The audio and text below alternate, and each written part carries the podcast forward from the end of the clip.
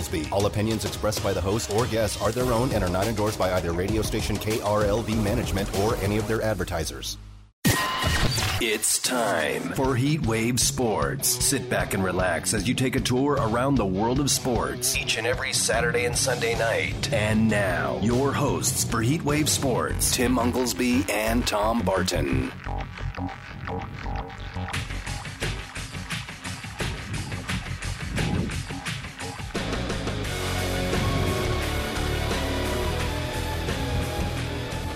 It's time for uh, Overreaction Sunday here on Wave Sports, Fox Sports Radio, Las Vegas, 98.9 FM, 1340 AM. It's Tim Unglesby. We got Angel behind the board tonight for us, and my co-host, as always, Tom Barton, Sports.com's own Tom Barton. Tommy, week five of the NFL, we're going to break it all down, but I want to start the show off tonight just talking about Tom Barton Sports, another unbelievable day in NFL. Yeah, I'm absolutely crushing it here. Two straight Sundays, Tim. Three and zero oh last Sunday. Three and zero oh this Sunday.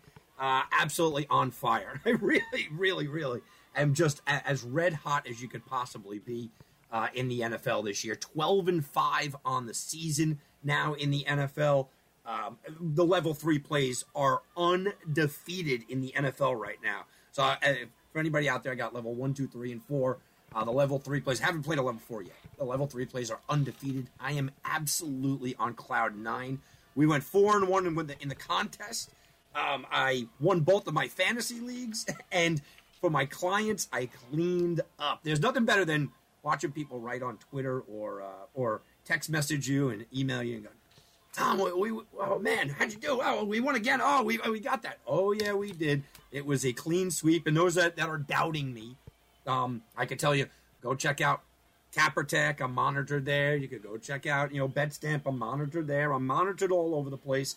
Um, but you can also just listen to the show where I'm four and one on free plays in five weeks, right? So, yeah, there's a million ways that I'm making you guys money. If you're hearing my voice, chances are I've made you money. That's TomBartonSports.com. I am on cloud nine today.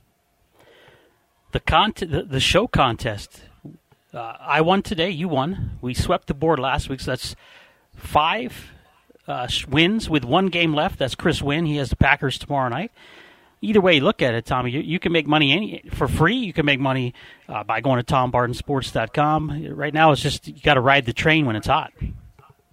Yeah, you know it's funny because uh, you hear people say all the time, every, seemingly every year, we, we crush it in the free picks, and people always ask me, you know, oh, you know, I, I want more of that. Go to TomBartonSports.com. Yeah, but I want the sales pitch, and I don't want this. And I worked with a handicapper back in 1992, and it didn't work. And I'm like, we're in a new world, man. You know, there's no sales calls. There's no upgrades. There, it, there's too much competition out there for that. I give you my plays on here for free. I earn your trust. You go to the website. You would have had 3 and 0 play uh, besides the free play and you would have been dancing and singing in my praises for the last two weeks, right? I mean, that's just the way it goes. That is TomBartonSports.com. I've been doing this now um, professionally for nearly 15 years. In 15 years, I've never had a losing season. It's TomBartonSports.com. Do it, guys. Go check it out. Well, let's jump on into it, Tommy, and what was perceived, or at least the previewed heading into tonight's Sunday night game, was a possible NFC Championship matchup here in January, late January. Instead, we get an early preview of really two ways you could look at this. The 49ers, Tommy, continue, and we sing their praises every week, and we're looking for whatever the Achilles heel could be. Is it Brock Purdy? Is uh, once they play better, talented teams, will, will they run into these problems? So far, five wins in five weeks. They're, they won tonight, forty-two to ten. Never in doubt. Uh, Purdy four touchdowns, three to Kittle. The Cowboys dropped to three and two, including Dak Prescott. Now uh, has not looked good in the last few weeks at all, and he had three picks, Tommy, on three consecutive drives. Yeah, look, Dak Prescott has become. I, I mean, it's hard to say, but but he's become a one-dimensional guy, right? When Dak Prescott was at his best, we consistently said one of the things that, that I liked about Dak was he wasn't a running quarterback, but he absolutely was able to get out of the pocket, right? I mean, you look at the early season uh, his early career and what he did early on. And you go, yeah, look, this guy gets out of the pocket. He's able to run around. He's able to create some things uh, that uh, defenses kind of have to look at. And that was the, the beauty of Dak Prescott. Ever since his injury, Tim, he doesn't do that anymore. I mean, he just mm-hmm. flat out doesn't do that anymore. You look at this, like, th- think about it like this, guys, right? And I'll give you the stats here quick. 2016, he had 282 yards rushing, nearly a five average, okay, six touchdowns. Same thing, 2017, 357, 6.3 average, six touchdowns. 305, four, six touchdowns. First three years, six touchdowns, six touchdowns, six touchdowns on the ground, Tim, right? The nearly 300 yards or more. Even in 2019, he only scored three times, 277 and 5.3. Then he got injured. Okay? In that season that he got injured, in five games, he still had three touchdowns. So you got to think, okay, and he had 93 yards. He was going for 300 yards again, okay, on pace for about 300 yards rushing, on pace for over a five yards per carry average, and on pace for about six rushing touchdowns since 2020, that injury season. 2021, 146 rushing yards, three average, one touchdown. 2022, 182 rushing yards, four average, one touchdown. This year, five games, he's carried the ball 12 times for 45 yards, zero touchdowns. Tim, that's that's something you have to look at, right? I mean, that is something that you have to start staring at and saying he's running less He's fumbling just as much. His interceptions have just skyrocketed 4, 13, 8, 11, 4. And now the last three years 10, 15. And again, he's on pace this year for more than 15. His interceptions have gone up. His fumbles have gone up. His rushing has gone down. The threat of his rushing has gone down. His rushing touchdowns, his average, and his yards have gone down. Dak Prescott's a different guy. Dak Prescott is a different quarterback right now. What about the Niners, Tommy? Five and zero, oh, just mowing through teams left and right. You know, last night I kind of tried to rip on the Niners a little bit, and wasn't that I was ripping on them, and I did this at my Sports Garden show as well. It's not that I was ripping on them, but I, I think people got a little crazy with who the Niners were, were beating. And oh, you know, the conversation of will they go 17 They're a very, very, very good team. Okay, let's make no mistake. Let me put that right out there. Tonight was as impressive as possible, but they needed tonight to convince me.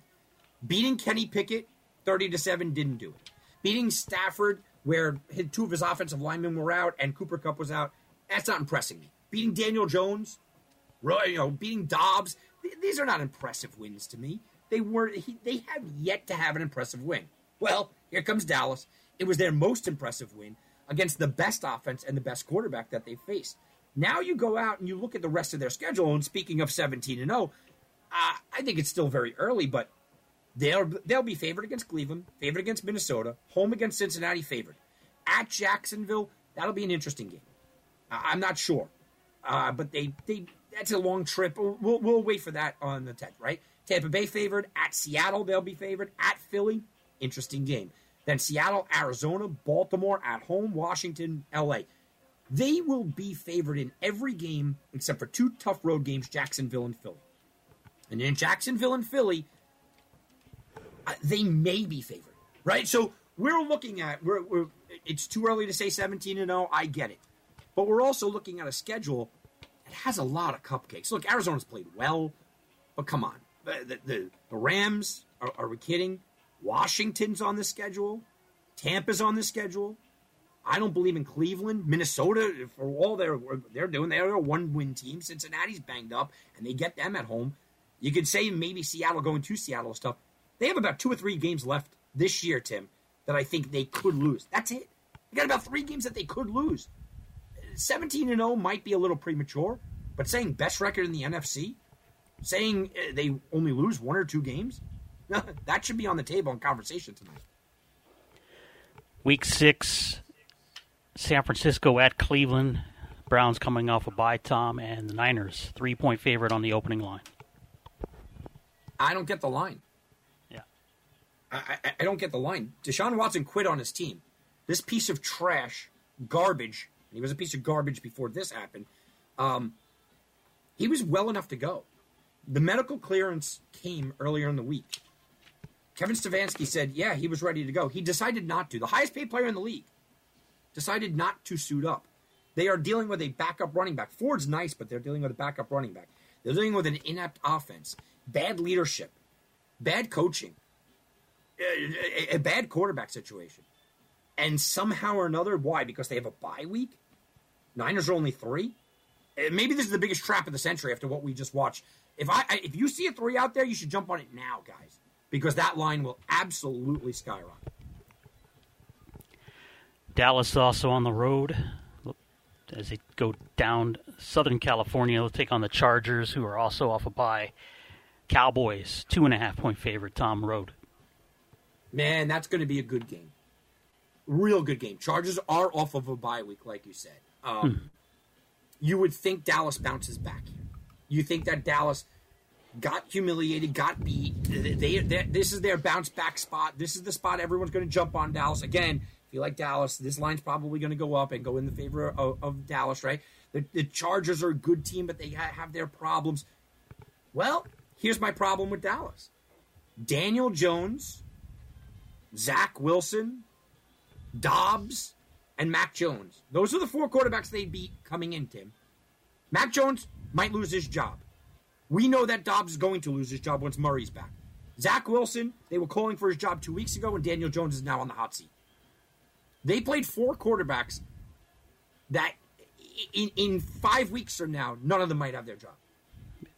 you know, so how good is Dallas? I think we've learned that Pollard is not a number one, right? He's done nothing.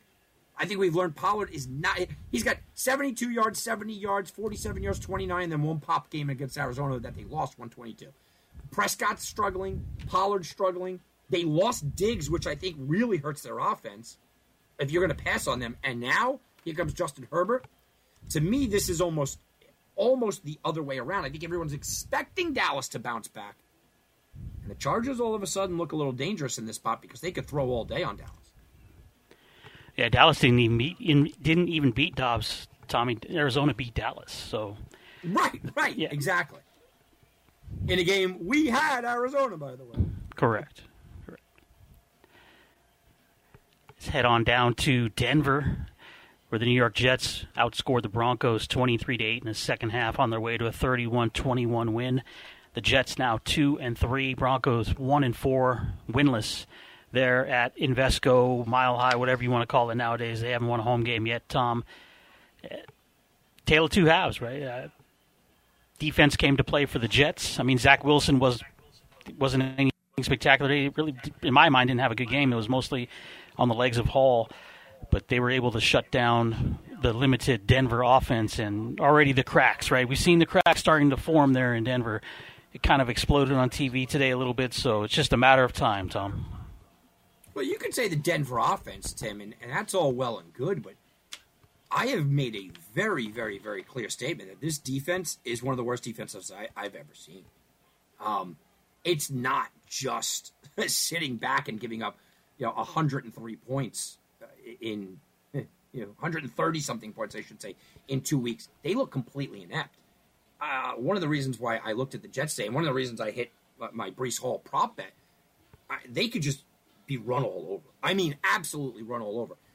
I keep saying it, and it's it's fun to say, it's cute to say, or whatever you want to want to go out there and talk about. Oh, it's fun, it's cute. No, no, no. Russ is cooked. I'm not saying that for clicks, guys. I'm not saying that to be cute and fun. I'm telling you that Russell Wilson is done. He's finished him, and the fact that people are not seeing this is almost alarming to me. Uh, they expect Russell Wilson to just all of a sudden get better. He's relying on undrafted running backs to carry this team. He's not able to get the ball downfield to his wide receivers at all. And their defense, look, Patrick Surtain is good. Okay, he's really, really good. Outside of that, they're awful. I mean, absolutely awful. This is a Denver team where I started seeing prop plays. Will Sean Payton finish the season? I don't think Sean Payton's going anywhere. But I don't think that Russ is going to be lasting long. I think that Sean Payton's going to come in here. I, and I told you this before the year began. I think he was hired to find out if there's anything left in Russ. And if there's nothing left in Russ, we do everything we can. We back the truck up and we go out and we go get one of these young guys. The Penix or the, the Drake Maye, because they won't get Caleb Williams. The Penix, the Drake Maye, somebody like that.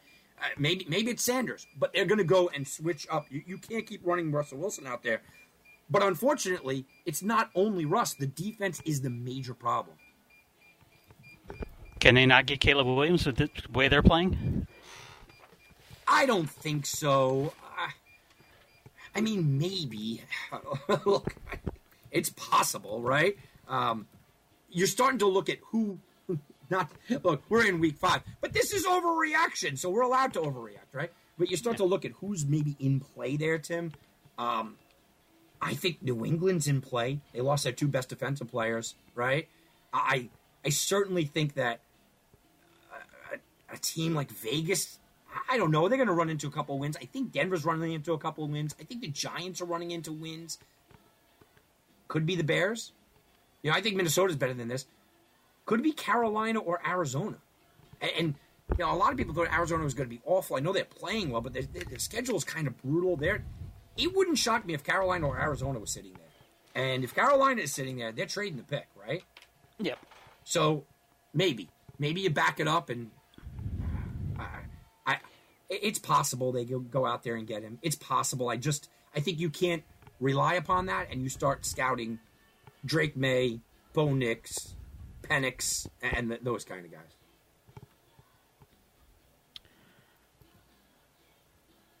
Who was um? Yeah, because Carolina already obviously drafted their future quarterback last year, number one, and now, um, what was the other team? Carolina, Carolina, Arizona, Arizona, and Murray's I mean, supposed to be back, Murray. right? So. Yeah, Murray's back, but remember, the only reason that Kyler Murray was chosen number one, Tim. Yeah, I know you know this, but for the listeners, the only reason he was chosen number one is because Cliff Kingsbury went all in. Cliff Kingsbury is literally the only man on this planet that would have drafted Kyler Murray number one in that spot. Mm-hmm. Okay, and he did it. Well, Kingsbury's gone which means this organization, this general manager, this head coach, they have no ties to, to Kyler Murray. And maybe that's the solution, right? Maybe Arizona gets one, they take Caleb Williams and they trade Kyler Murray to Denver. Maybe that's where you have a solution. Same thing can be can be said about the Bears. If the Bears have number one, if they get this bad and they go go number one, maybe Josh Fields is. I mean, Justin Fields is playing in Denver. Maybe that's the spot. Yeah, could be. Cincinnati headed to that place we just talked about, Arizona. Three touchdown passes from Joe Burrow. He hit over 300 yards. Ja'Marr Chase, unbelievable game.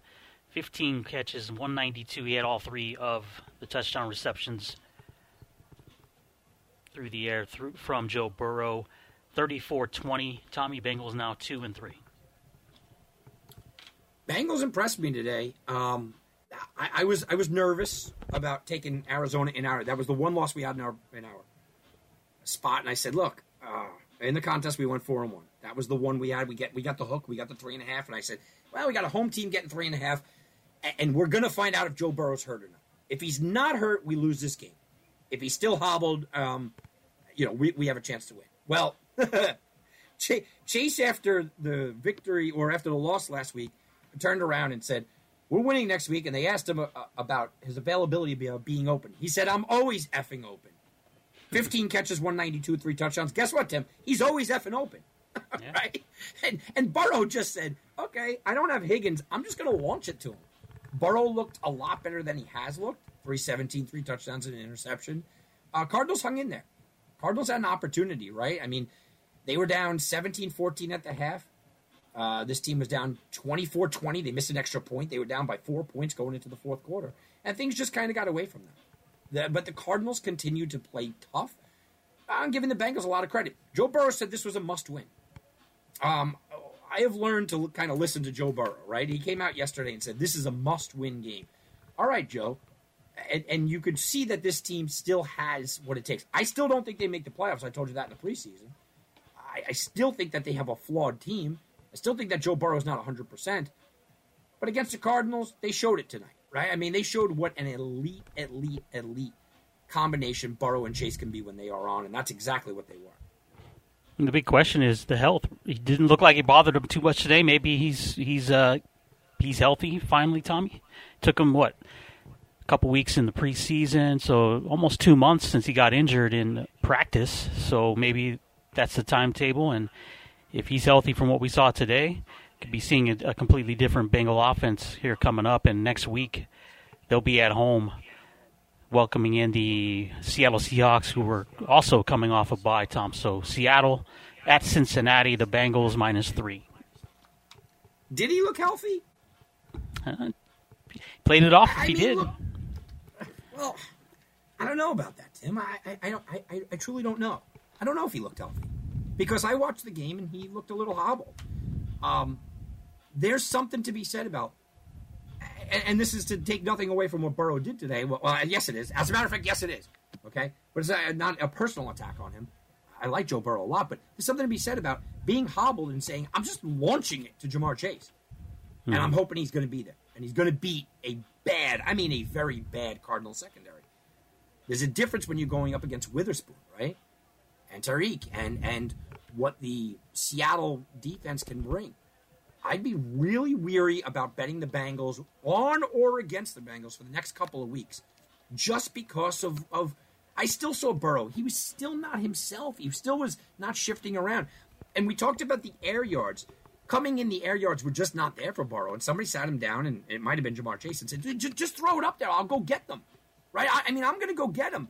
Even Burrow's interception was kind of a throw up and go get it kind of spot. So I don't know if that's going to be effective against Seattle. They're, they're not great, but Witherspoon is a lot better than anything Arizona is going to throw. Is the overreaction up? Bengals are back. They're home.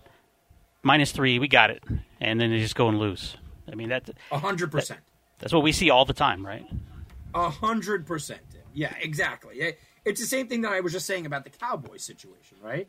Where ah, okay, fluke, no big deal. They're going to bounce back. It's going to be great. Well, the uh, Bengals are back.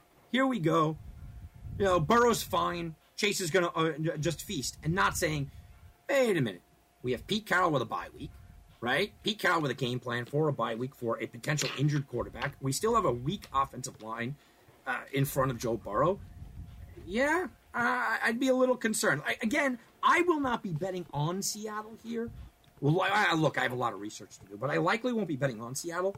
But there's no way I'm taking the Bengals, even with this nice performance. I don't believe Joe Burrow's 100. percent And if you're listening along, the overreaction parlay started with the, the LA Chargers plus the three. Now we're going to add Seattle Seahawks plus the three, Tom, on the overreaction parlay. Yeah, absolutely. yeah, let, us build the overreaction parlay. I like it. How about the Cards? Another loss, another game, like you said, that they played tough. They, obviously, it's a team that's really gone in on their coach. They, they don't give up. They just uh, they, we've seen it happen literally every game except for the Dallas game that they won. It just gets away from them there in the second half. Next week they'll be in LA to take on the Rams. Rams minus six. I know we didn't get into the Rams, but they looked mighty dangerous. Um, if Ja'Marr Chase went for 15, 192, Cooper Kupp would go for 25 and 250, right? I mean, the, the problem is it's matchups here now with the Cardinals. They're going to fight, they're going to claw, they're going to worry you, they're going to be in games late. But the one thing that they do just poorly is defend the pass, and especially the deep pass. Here come the Rams. Tutu, Puka, Cooper Kupp. I like the Cardinals.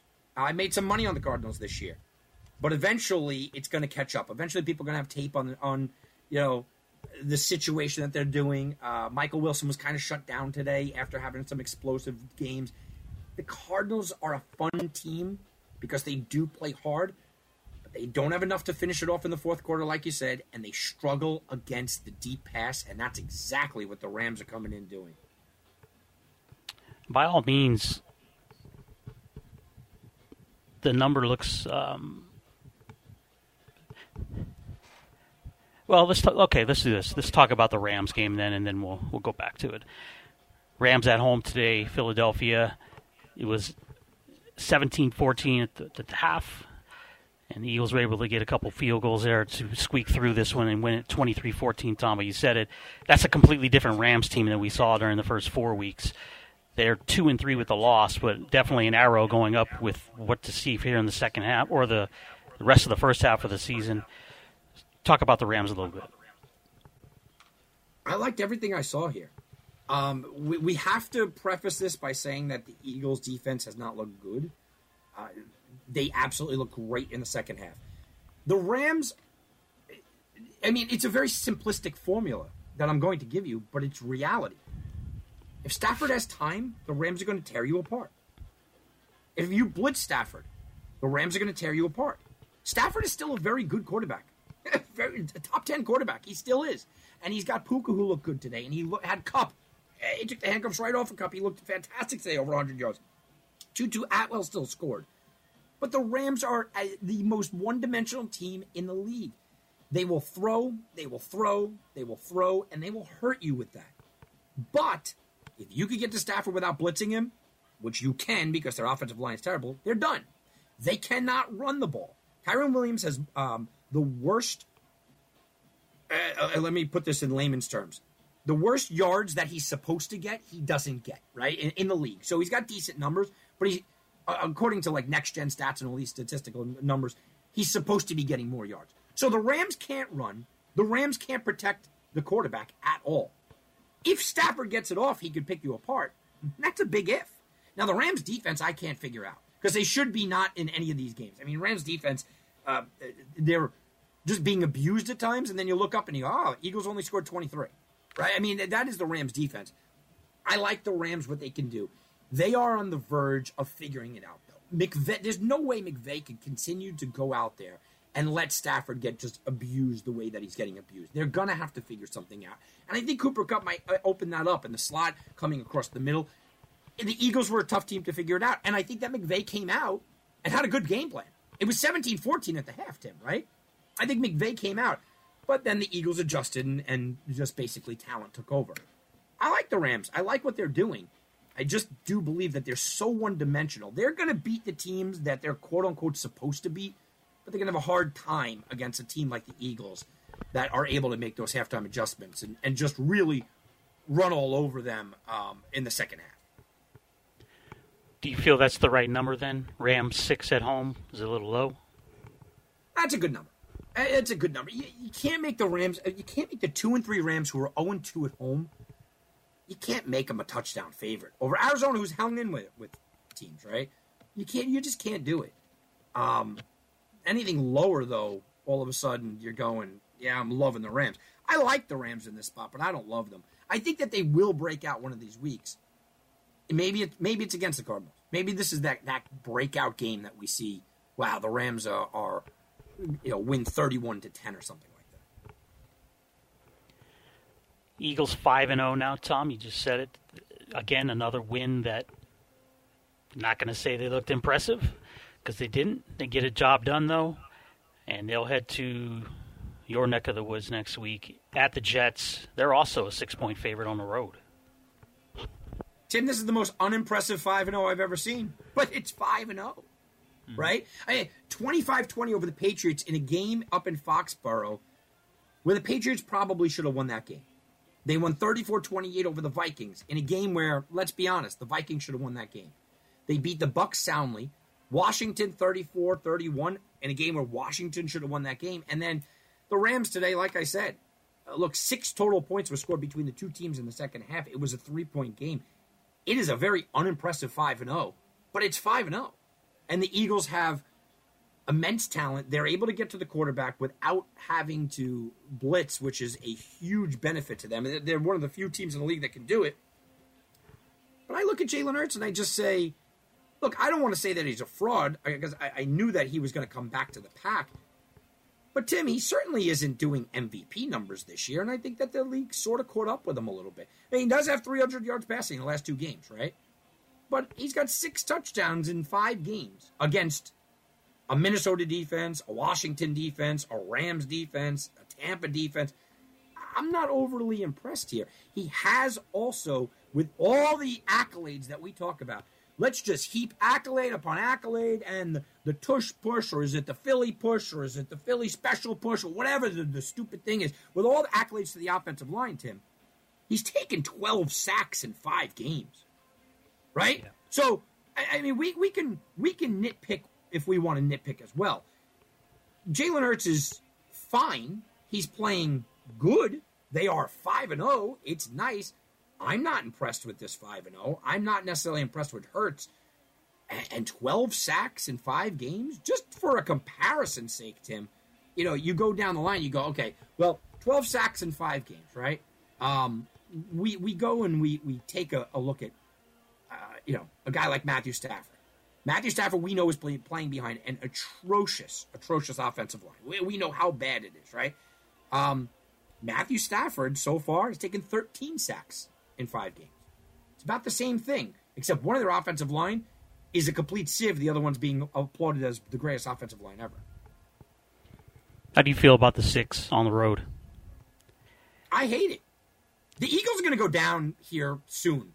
They can't play this style of football and continue to kind of excel. They're going to go down to a team that they're not supposed to go down to. The Rams were a dangerous team today. I didn't believe because of the matchup situation. On the road, laying six, tough environment. It's supposed to be rainy and and there's actually talk of flurries. Oh my god, I'm already getting depressed. But there's always in the New York area next week. That that helps out the Jets. I, hate this. I, I, if I hate this if I'm the Eagles, I'm loving this. If I like points and I like the Jets, and this will probably be bet up to seven. He's Tom Barton, Tim Unglesby, Angel with you here on a Super Sunday night. Overreaction Sunday time for our first time out. We come back. Of course, we'll dive back into week five of the NFL rivalry games. We call them the coin flip games Baltimore, Pittsburgh, Indianapolis, Tennessee, and we'll uh, jump on over to jolly old England for the 6:30 a.m. Pacific game. We'll talk about the Jaguars' big win there against the Bills, as well. All that and more. It's Heatwave Sports, Fox Sports Radio. Now back to Heatwave Sports with Tim Oglesby and Tom Barton. Super Sunday night overreaction Sunday here on Heatwave Sports, Fox Sports Radio, Las Vegas. We're over there on that X at HW Sports at Tom Barton Sports and give you the programming update. So the NHL season kicks off this week, which means that for the next three weeks, Tommy, no Saturday night edition of Heatwave Sports, but please do follow us on the social media as we will. Tommy gives out great content daily. But I know everybody's chomping at the bit, Tom, for the free plays now. Uh, we have a chance to go six and zero oh in the last two weeks. If Chris wins, Packers could pull it out tomorrow. Either way, follow us there for our free picks the next three weeks. But we will be on every Sunday night, Tom, um, for the next three weeks until we go back to full weekends the week after. The, uh, so four weeks from now. Yeah, absolutely. And missing the Saturday stink, but the NHL season coming up, pretty cool. Um, uh, right now, by the way, if you sign up at TomBartonSports.com, like I said, not only do you get everything for 30 days, I have all my futures plays for the NHL up there. And if you guys have followed me um, for the 15 years, I used to do NHL. I was doing okay with them. And then right during the pandemic, I said to Tim, I said, man, the NHL is just way too easy right now. I'm getting back into it. And I got back into it. I hit 72% that year. Since then, I have not hit under 70%. It, it's a ridiculous number, and I'm not one of those handicappers like, oh, I'm hitting 90%. I, I really, last season, I, I, I, didn't even play 50 games over the entire year, okay? But I picked my spots, and I'm hitting a massive percentage. Now, I got three futures plays on the board. One of them is the best futures play that I can remember having. So now I've called the Tampa Bay Lightning championships. Um, I have called uh, Florida for the President's Trophy. Um, I, obviously, the MVP is a pretty easy one, but I nailed McDavid last year on that. It, it, was only plus 250. But this futures play is a team total. I absolutely loved it. Tom, you mean one of your futures is not the Vegas Golden Knights to win the Stanley Cup? It, like the commercial says, it's a dynasty, Tim. Yes, yes. One one a title after after one championship. Right. right. Okay. Hey, of course, it is what it is. Right? It is what sure. it is. Yep. Sure. It is what it is, and it is they bump us when they're on. So that that's what it is. But that's that's fine. We'll talk hockey all season long as well. I love it too. And um, somebody told me as well. I don't know if you can confirm this, Tom, but somebody told me that this NBA starting up again as well. But I wouldn't know what that is. For those that don't know, Tim literally, literally has just given up on watching. It's just it's just, just something that you will not watch anymore. You don't blame me though, right? You haven't missed anything. No. Can we say that? The, the funniest part about it was you have not missed a thing. funniest part about it was well, the bubble ruined. Bubble was the final straw for me, basically, and we all agreed on that. But really, when I just completely stopped, I didn't even watch a second. Was the year the Celtics made the finals against the Warriors, and that it was kind of like. Uh, it was just sad, Tom, because you know I'm a Celtics guy, just like you are. So it was sad that they were there, but it, it's just not the same sport anymore. So I, I just do better not even dealing with it. So Yeah, you're gonna annoy yourself, and, and it Yeah. does. Listen, it happens to me. If you if you sit back and you just kind of take it for what it is, you, you can get past it. I and I and I would advise staying away from social media. I would advise uh, staying, uh, not listening to the game, and it has nothing against the announcers, but the comparisons to the, the greats of the game, it just in overall social media settings, it's uh, it, it, it, it's it's almost nauseating. Yeah, I mean it really is. This guy would have done. No, he wouldn't have. No, no, no, no. Good player, sure. No reason to oversell it, but that's what they're Right. trying to do is oversell because nobody cares and nobody's watching anymore. Right. Our good friend uh, Tom Mike Dixon from Vegas Sports Daily actually hit me up earlier today. He's like, "Hey man, can you do me a favor? Can you go cover this game for me?" And, and I assumed he was talking about Packers Raiders tomorrow, right over at Allegiant Stadium Monday nighter. I go the football game, and he's like, "No, the basketball game." I go, "What basketball game?" He's like, "The Nets and the Lakers are playing over at T-Mobile for preseason." I go, "Oh, I don't know what you're talking about, man."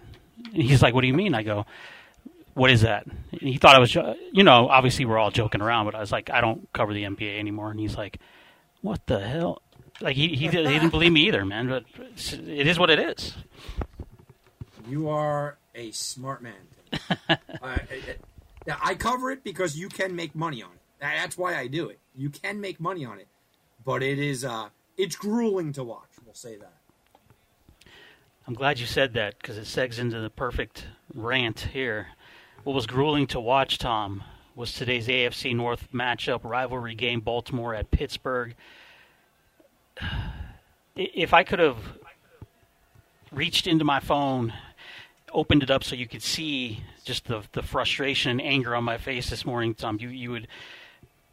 I know you felt it through text messages would have no emotion, right? But you you could tell I was not happy with this game and the way it went down. Pittsburgh gets a 17-10 win. They're now three and two. Baltimore drops to three and two. But uh, these two teams, Tom, there's no comparison as far as talent right now, other than T.J. Watt.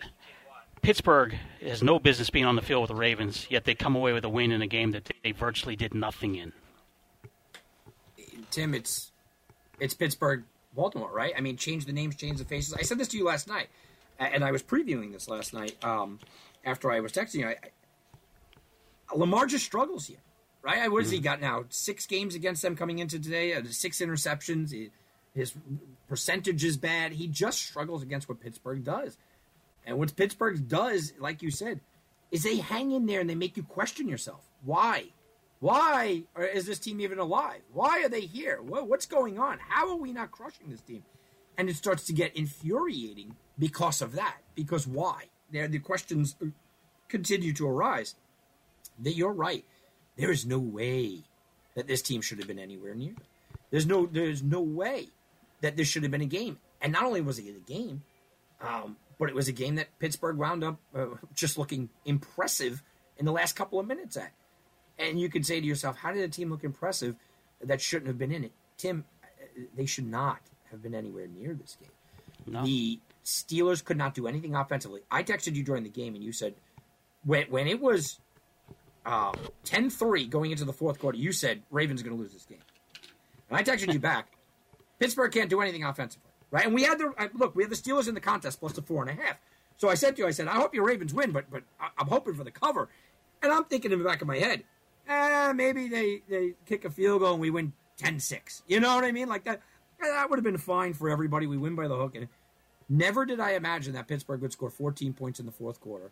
Um, but TJ Watt is just the best player defensively in the NFL, bar none. Don't give me this Micah Parsons stuff. Don't give me Nick Bosa. Don't don't no no no. Stop that. Stop. Stop all of that nonsense.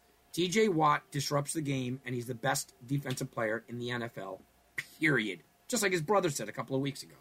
And you look at this game and that's the only reason they were in it. The Pittsburgh Steelers over the last couple of years, Tim. Tell me if you if you think about this comparison. I was saving it to hit you on the air. They remind me of the Chicago Bears team that went to the Super Bowl, lost to the Colts when they had Rex Grossman at the quarterback position. Right. Right. They asked their defense with Peanut Tillman and Urlacher and Briggs and all that. They asked them to knock the ball out, scoop and score, which they had a ton of that year, because they knew their offense couldn't do anything.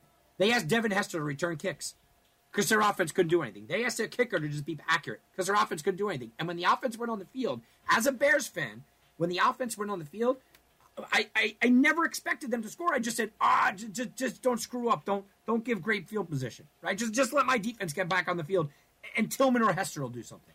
That's the same position that the Steelers are in right now. Their offense comes on the field, and you're not looking for a score. You're going, just don't screw up. Waddle knock it out, and, and, and we'll get a field goal. Like that is really the mentality in Pittsburgh. But somehow, Tim, they're three and two. Somehow they beat your Ravens today in the most un- inexplicable thing that I could ever imagine. What year was Manning Grossman? Do you remember? Oh man, uh, Oh, I, I, I don't, but I can look it up right now. Oh eight. Uh, yeah, it. I was still living in, in Long Beach. It was uh, so the the Super Bowl was the 2007, so it was the 2006 season. Yeah. So we weren't even friends at that point. No, And um, so I, I don't know. It's a total segue out of what we were talking about. I just had to get you brought it up. So when that Super Bowl came, and it's Super Bowl day, and you're a Bears fan, and you're like, our defense is awesome, and did did you think you had a chance to win? And then after Hester did what he did, did you really think you had a chance to win, or were you like, nah, Peyton's going to get this one? I thought we did. I, I'll tell you. So I, my my funny story about that Super Bowl. Um, here's great for for motherly advice. Right. I used to live in Long Beach, New York. Long Beach, New York. My my house. If I opened up the window, I could hear the beach. I was three four houses from the beach. You know. Um, and then we did the polar bear plunge. And they do the polar bear plunge every year, the morning of the Super Bowl. You get nice and liquored up, you know. And you jump in the water, right? I mean, that, that's that's what it is. But uh, hundreds of people do it. That year, it was like snow on the ground, uh, negative 10 degrees. It was the coldest, coldest, coldest. And my mother said to me, I hope you're not jumping in the water. And like, as a, you know, I think was a, you know, I was just about 30 years old, would tell his mom, oh, stop. And she said, well, if something happens, you get sick, you're going to miss the Super Bowl. Tim, I listened to my mother that day. I had a Super Bowl party at my apartment, and I didn't jump in the water. People went to the hospital, people got sick. I wasn't missing that Bears game because I thought I had a chance.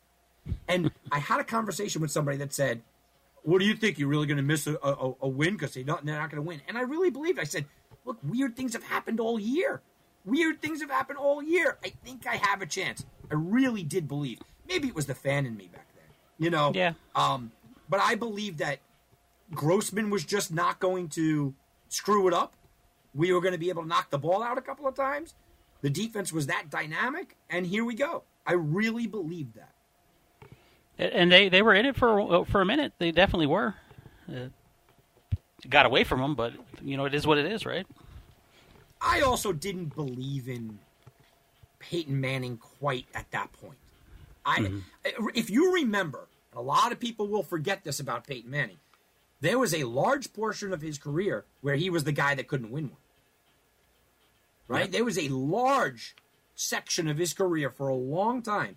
Peyton was the choke artist. Peyton couldn't win one. Peyton will never get one. Uh, you know, Peyton was the, the Aaron Rodgers, except Rodgers at least had one. That was a long time in Manning's career. And I thought that some of that would come out as well. Ravens missed an opportunity to go 3 and 0 in division on the road, so they played Cleveland, Cincinnati, Pittsburgh all on the road here in the first 5 weeks. Had a chance to go 3 and 0. They'll play them all again though in the second half at Baltimore. And this is what and I'll we'll clean it up here and end it, but this is what kills me about this game. I stopped counting drop passes at 7. Uh, we had a a bad interception by Lamar Jackson. We had a bad fumble by Lamar Jackson on the final drive. We had a situation on a fourth and two at the end of the first half, which I blamed on Harbaugh, and I guess it came out later on in the in the post game press conference that the center Tyler Linderbaum thought a Pittsburgh uh, defender was in the neutral zone, so he hiked the ball to get a free play, and the referees didn't call it, which caused them to to miss the fourth down. They don't kick the field goal. Would it have changed the game? Who knows, Tom? Right? They lost by seven. That was only three, but things happened in this game, and um, just mistake central is what it is. And I think they they were all. What do you what do you say at that point? They all have to take accountability for it, and, and loss is a loss. So it is what it is. I hate that term because when I say it, it's supposed to be a finality of something, but what it really is is that we lost to a team we shouldn't have lost to, and it burns even more, Tom, that it's the Steelers. Yeah, it it it shouldn't have, but doesn't. And man, am I poking the bear here? Isn't this typical Ravens? Don't they have like not one? You know, you could say that about like the Bills have one game a year. No, no. Don't the Ravens have two or three games a year where you go, how did you lose that game? I mean, how did you lose that game? And seemingly, it's every year with the Ravens. And seemingly, every single year, we sit back and we turn around and we say the same thing. How did they possibly lose? Oh, it just happened against the Colts. So they've already had two yeah. of them. yeah.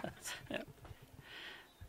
Let's go over to England, Tom, where the home team was the Buffalo Bills today, but really the home team is Jacksonville. They spent they played last week in England, stayed there.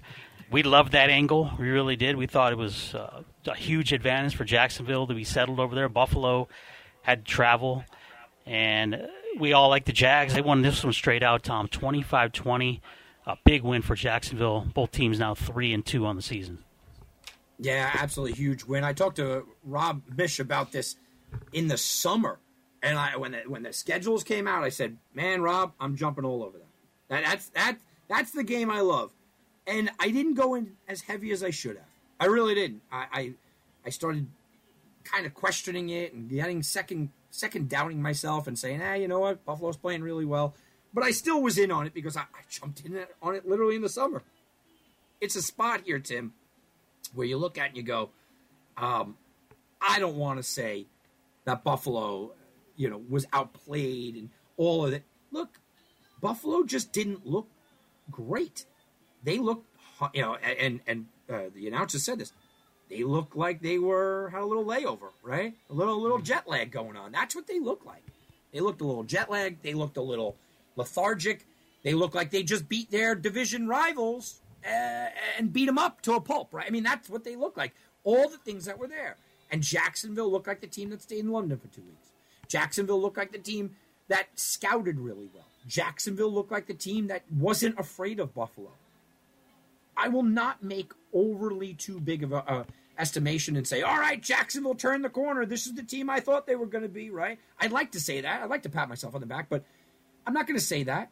And I'm not going to say that the Bills, oh man, you got to start worrying about this. No, it's a game in London. It was a weird spot.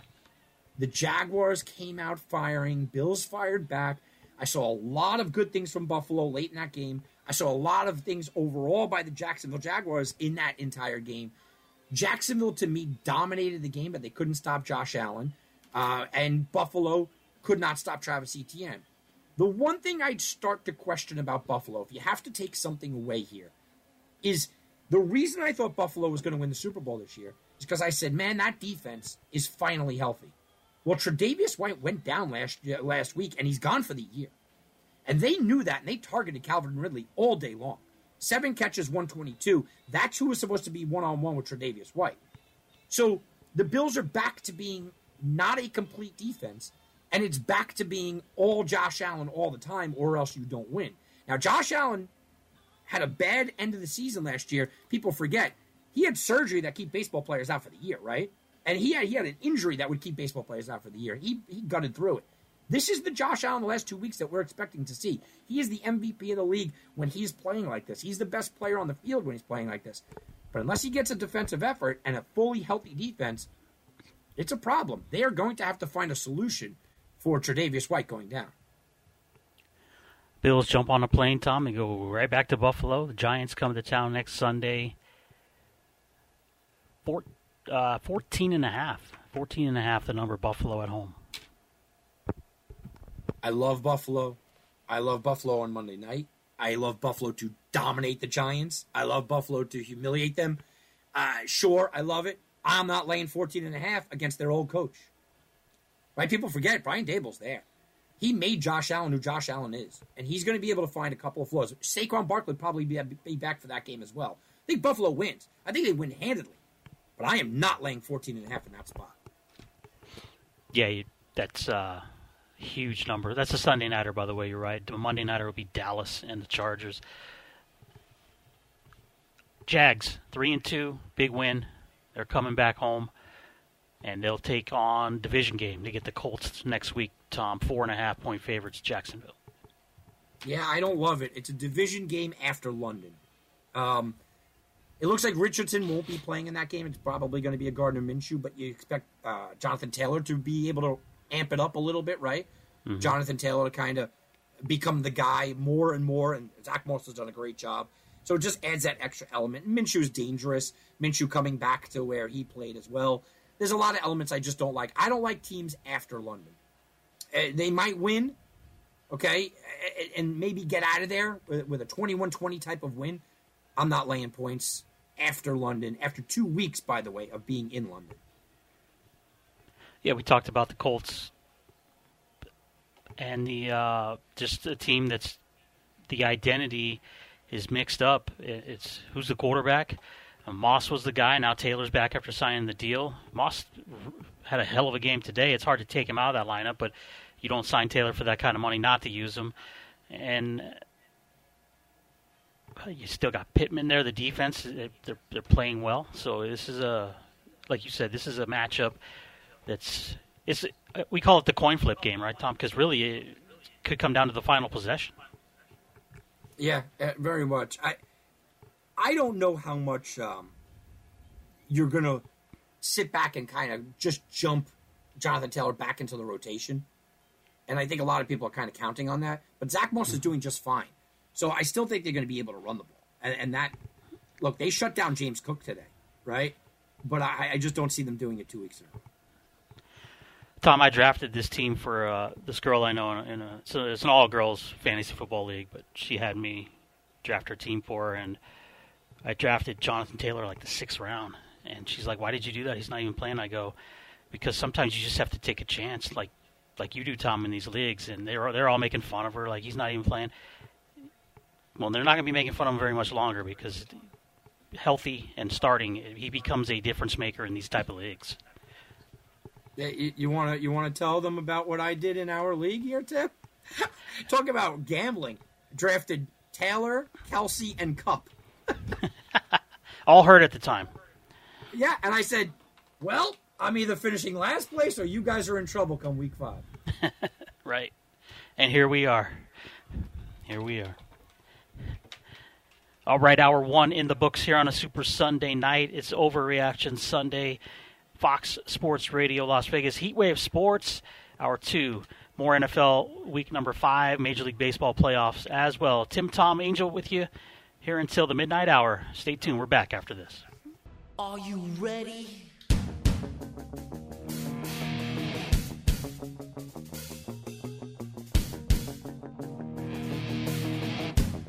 Now back to Heatwave Sports. Tim Unglesby, Tom Barton with you for hour number two of Heatwave Sports on a Super Sunday night. Again, quick programming reminder off the next three Saturdays. We'll be on every Sunday night, though, to recap the NFL, Major League Baseball playoffs, some NHL as well. But you can follow us over on the X at HW Sports, at Tom Barton Sports. And Tom, so week two of the London games. I, uh, I saw you text me bright and early at 6:30 my time, 9:30 your time. And there's one more. There's one more. So next week we get another one. So how, how is this adjustment for you? I know you're already up, but it's not the same type of mindset when you have to worry about a game that's playing, being played three and a half hours normal before a normal one would start. Yeah, it's rough, Tim, because yeah, I get off the air here at uh, you know, uh, about 3 a.m. my time. By the time I settle down and kind of get to sleep, it's right about, you know, right about 4 a.m. Um, I got to wake up you know, to give clients things and whatnot. Usually about three and a half or four hours, which I can I can sleep. I, I don't sleep more than three and a half four hours anyway. But I'm up from you know uh, uh, about that time for another 21 or 22 straight hours. so it's not the Sundays that get me usually, Tim. It's the Mondays that get me. It's the Sunday night show. It does yeah, you in. yeah. and I wasn't feeling great, uh, you know, today, so that just throws another wrinkle into it. Right, because the five the so the five o'clock game, eight thirty. I mean, I guess you could try to sneak a nap in, but it, like like with me, I'm sure it's the same with you. Naps don't really work for us. It's either you sleep or you don't. There's no shutting your eyes and trying to get up an hour later. It doesn't work that way. So No, I, listen, I love myself a nap, but yeah, it's not enough, not not enough time. And you know, sometimes Abby will say, "Well, you know, this is a terrible game. Just go to sleep." I say, "Yeah, but I have to go talk about it." you know what I mean? Like, I have to kind of know what's going on. And for my own research, I have to watch that game anyway because I watch all the games um, myself. That's how I scout. That's how I do my sports handicapping for TomBartonSports.com. I, I- I don't have all these systems and stuff. I watch the game, so I look at it like a coach. So I have to watch the game anyway. Might as well watch it live rather than know the score and then have to go back and watch it. Yeah. one more London game: Baltimore at Tennessee in London. Tom, next week the Ravens three point three three and a half point favorite. I hate this game. I really do. Do you see now? I'm looking at that and I'm going. I kind of like the Ravens a lot. They usually don't have two bad games in a row. We know that, right? I mean, we talked that the the other day. Um, Yeah. the Ravens just flat out don't lose two games in a row, guys. It's not something that, that they do under Harbaugh or have done consistently. I know it's on the road. The Titans have what we talked about last night. You can't really run on this team, but run fun, uh, pass funnel defense. They dare you to throw the ball. That's exactly, exactly what this team wants to do now. They want to throw the ball. So I do believe that it, it, it can be tricky. It's a way. I get all that. But, Tim, I just know that the Ravens do not usually lose two games in a row. That is true. And if you, we, we actually, earlier this year when they lost, we were like, hey, the time to bet on them is the next game. And they beat Cleveland 28 to 3. I just don't like it for various reasons. Being you said it, it's on the road. Number one, number two, Tennessee always plays Baltimore tough. Another game that we talked about, Pittsburgh, Baltimore, always close. These games are always close, and they're they don't generally lose two, three in a row either, and they they come up lame today against the Colts. The total sits at 40, Tom. I don't like that because that's telling me more than likely it's going to be a close game. Yeah, I don't like laying the points. You're right. I mean, and you know I don't buy points, uh, and I don't like to buy points, but that might be a spot, right? To to money line it. What are you going to be on the money line there? It- it- not going to be too much. It's not going to be too crazy. It might be like minus 160 or so. That might be the spot because it. I, I, I think the Ravens win. I I think they have the ability to win big, but I think the Ravens win. I do worry about laying points in a very slow scoring game. I, it's it's a it's a good angle. It makes sense. If you told me, and you, we looked inside Biff Sports Almanac, like the commercial says, Tom, and we, we looked up this game, and it said London game, Baltimore, Tennessee. Baltimore wins 23-20 on a Justin Tucker 52-yard field goal at the at the horn. It makes sense to me, doesn't it? Yeah, absolutely. Uh, but but can't you also see, you know, 24-10? I could, yeah, and You know, Tennessee can't do anything. Tannehill turns the ball over three times. Baltimore bounces back. Uh, yeah, I could see that too. What we did see today in Minnesota was the Kansas City Chiefs uh, pick up win number four. Four and one, three and zero on the road. 27-20 over the Vikings, who dropped to one and four. Uh, is Kansas City? Here's the thing: is Kansas City, Tom, in that discussion with Philadelphia that they're doing what they have to do to win. They're not. Uh, wasn't wasn't impressed with Kansas City today. I wasn't impressed with them last week either. But they're they're winning football games. Tim, uh, two of my three plays today were Kansas City and the under. Hmm. I, I and I said this last night.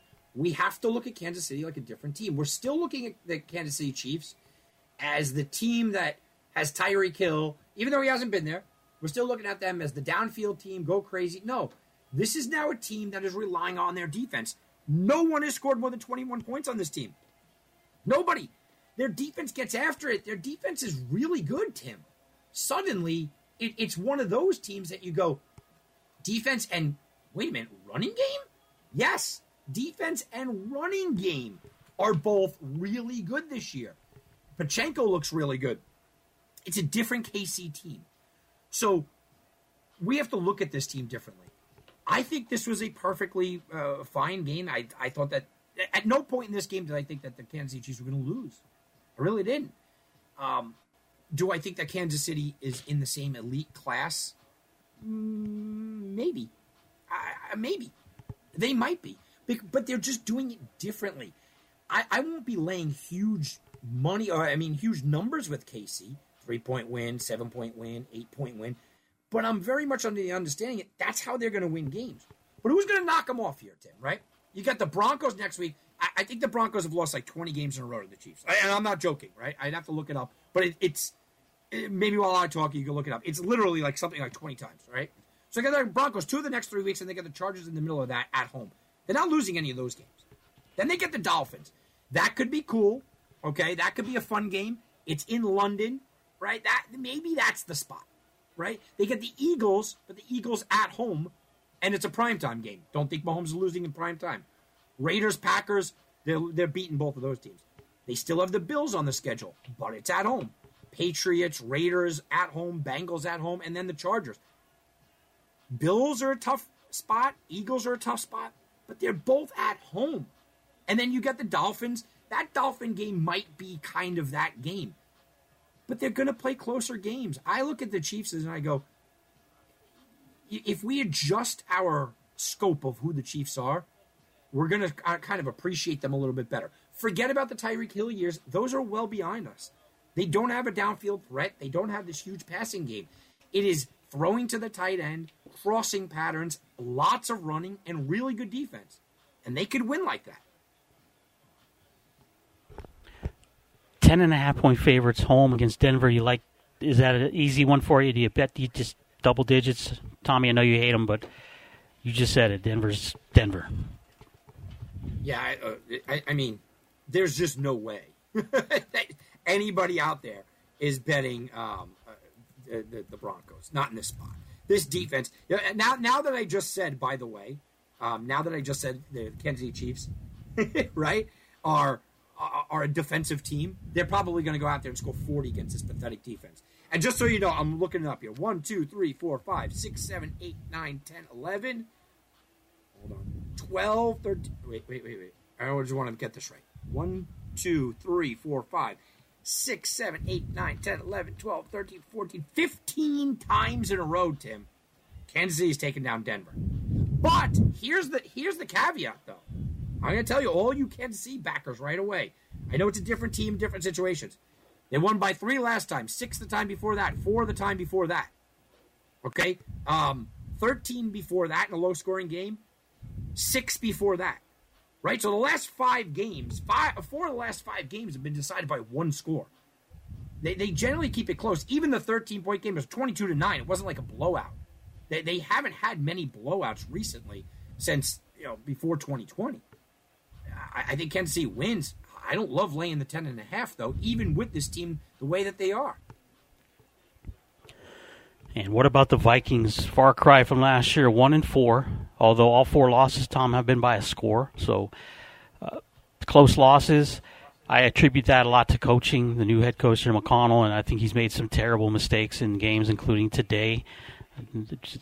Perfect example: ran out of timeouts uh, early, well, midway through the fourth. Should, he shouldn't have always have to have one there waiting for you, and that stalled out their drive there at the end of the game. One in four now. They get your Bears next week, Tom, who picked up their first win on Thursday night. But the Vikings are three point favorite at Soldier. I have to question why it's only three. I know that the Bears have looked better, right? I mean, they, they've certainly looked better, but do they look good? right? I mean, do they look good? The, the Vikings are the better team. The Vikings should walk away with the victory here. I, it's on the road and it's a division game. That's the only really caveat here. But if you think the Vikings are going to make anything of their season, and I mean literally anything of their year, the Vikings go into Chicago and they absolutely blow them out. They have better coaching, they have a better quarterback. I like Justin Fields, but they have a better co- coaching, better quarterback. Just about everything is better on this team. Um, they they have to win this game. It's not a it's not a want. They must win this game. It's an absolute must to save their season. I, I, I I'd be shocked, shocked if the Bears win this game. It's a it's a must win, which puts them in a team that's very dangerous at that point. Yeah, it is. And the Bears are, I don't want to say riding high, but they feel, okay, you know what? We got to win. We're looking good the last two weeks. It's a perfect spot to kind of be put back into your place of, yeah, you know what? Look, you beat Washington. you know, don't get too full of yourself. You brought up Mac Jones earlier in the show, benched again today, although Belichick says he's still the guy, and we'll see how that changes during the week. Saints go to Foxborough and put a beat down on the Patriots 34 nothing. You almost had to see this one coming. And uh, our buddy V-Smack had the Saints as his number one play, and you almost had to see this one coming. Christian Gonzalez, who, in my opinion, was the defensive rookie of the year uh, after the first four weeks, and I put him in the top 10 cornerbacks. The way that he was playing was fantastic. Out for the year. Matthew Judon has been the best defensive player on the Patriots for the last couple of years. Out for the year. I don't care who you are. You lose your two best defensive players when you have an inept, completely inept offense. You're not winning games. And everybody kind of just believes that Belichick is going to turn this around because he's Belichick. Belichick doesn't have players, guys. He, he just doesn't have his players anymore. They're, they're just not there. So stop looking at this like it was like it is Belichick in the past. And there's also a piece of me, Tim. Yeah, I'm saying it. There is a piece of me here that quietly believes that maybe it's not the worst thing for Belichick to lose and maybe go get a Caleb Williams. Mm-hmm. Maybe it's not the worst thing for Belichick to lose and go get a Drake Maye or a Penix or a Bo Nix. Maybe. How long does Belichick do this though now, Tom? We've been we've been dreaming up scenarios of him walking off the field with Brady and one last title. I mean, that was years ago. It's now it's what you know. Do you think that there's a tarnishing of the legacy by him being the way he's been the last few years, or do you think that he just doesn't? He has nothing else to do, and he might as well just stay doing what he loves, and that's coaching football. There's 100% tarnishing of the legacy, and he knows that, and he needs to stop that. Hmm. Um, Abby turned to me, never a Belichick fan, but Abby turned to me the announcer said, "So this is the uh, two biggest losses in Bill Belichick's career back to back weeks." And she turned around to me and said, "So, you know, Belichick gone? Does he walk away?" And I said, "No, no, he's not leaving like this." I, I think that with all that we are looking at, Bill Belichick deep down, if you took him in private, Bill Belichick deep down is going to tell you, "I never had a quarterback." He never believed in Mac Jones. We knew that right? He never believed in anybody that he's had there. Come on. He he is in a position where yeah, he's trying to do things old school and people blaming him old school. Look at what he's drafted. Defense, defense, defense, defense and defense cuz he's saying to himself, that's what I need to do. He's built this defense fine. But he knows that he needs uh, he needs players. They don't have a position player. They don't have a wide receiver on this team. They can't draft a wide receiver, but they don't have a wide receiver on this team. They don't have any options in the passing game. But that's by design because they don't have a quarterback can, that can do it anyway. So I think Bill wants to take one last stab. And maybe this is it. I, I think it hurts Bill's pride, right? To go down and to, what, win two, three games this year. But in the long run, I think it's better. And I do think that Bill Belichick is not going to sulk away and leave with a losing record. I think he leaves, maybe not after a championship. I don't think that's happening. But I think he leaves Tim after you go, you know what? Hey, I made the playoffs. I put the the, the this is his his concession speech. We'll say I made the playoffs. I think I put the organization in a good spot. We drafted a good quarterback, and they're going to be fine. Whoever he hands it to the next guy, he doesn't want to leave the next guy, whoever that's going to be, in shambles and a mess. Look at Bill Parcells and all he did for all the organizations that he was with, the Jets and everybody else, right? And the Giants. And when he left, he left the organization in shambles. And you talk to real Jet fans, real Giant fans, and they go, well, yeah, he got us, you know, to the promised land, or he got us close in the Jets case. He did well, but man, he destroyed the franchise for 10 years. You don't want that from Belichick. I think he cares too much about the organization. He seems like he doesn't care, but he does. I think he cares too much about the organization to leave it a mess. And, and that's part of this. I don't think he wants to leave it a mess. He wants to turn around and he wants to say, okay, guys, I left you in a good spot. I gave you Drake Maye, right? Um, we got Tee Higgins. Uh, you, you, know, so you have Tee Higgins and, and Drake Maye, or you have Tee Higgins and uh, and a Bo Nix. Here's what I'm leaving you with. I think that's the situation he wants to be in. Well, Belichick and the Patriots will head west here to Las Vegas next Sunday, Tom, Allegiant Stadium. So you'll have Patriots East versus Patriots West, father versus son, Belichick versus McDaniels. Here we go. And I know the Raiders play tomorrow night. They are a two and a half point favorite against the Pats. well, I, I wanted to say, you know what? I don't think the Patriots win another game this year when they lost Gonzalez and Judon. And then I said, oh, it's McDaniel. right? He's going to beat his old coach. Eh, he's going to beat Garoppolo. I mean, you know, he's going to go beat them. And I am kind of half having fun and kind of not half having fun here. I don't know if Belichick has the horses to win another game this year with, with Judon and Gonzalez going down. But if there's a team that he's going to beat, it's going to be his former coach. Former coach, former quarterback, right? Everything sets up. Uh, former GM or or guy that became the GM in Las Vegas. It's a lot yeah, of interesting storylines. I don't think Belichick cares one way or the other about, about Jimmy Garoppolo. I think if you asked Bill, Bill Belichick, he would have been like, uh, the guy with the nice hair. Like, he doesn't care at all. But I do think he wants to beat his assistants. Yeah.